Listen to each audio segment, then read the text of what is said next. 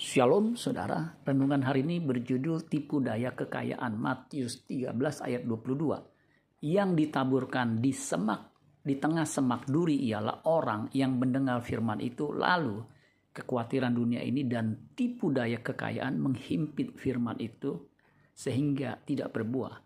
Markus 4 ayat 19. Lalu kekhawatiran dunia ini dan tipu daya kekayaan dan keinginan-keinginan akan hal yang lain masuklah menghimpit firman itu sehingga tidak berbuah. Kekayaan memiliki tipu daya yang mengakibatkan firman Tuhan tidak firman Tuhan yang kita dengar tidak berbuah.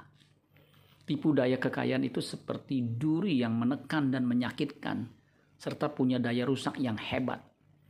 Orang yang ingin kaya berusaha dengan cara curang menipu orang lain, mencuri dan merampok dengan berbagai macam cara. Pada akhirnya mereka yang melakukan hal itu akan ketahuan dan berakhir di penjara. Ada seorang yang suka flexing, pamer, pamer kekayaan yang diperolehnya di medsos.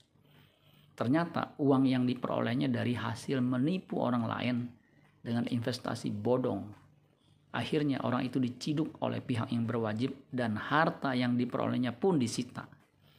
Orang Kristen tidak boleh terikat dengan kekayaan. Kita harus belajar hidup berpadanan dengan apa yang ada dan hidup sederhana.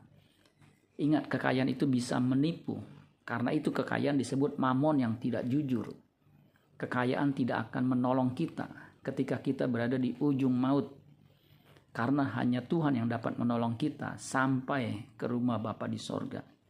Itulah sebabnya kita harus mengumpulkan harta di sorga, bukan mengumpulkan harta di bumi. Amin buat firman Tuhan. Tuhan Yesus memberkati. Sola Gracia.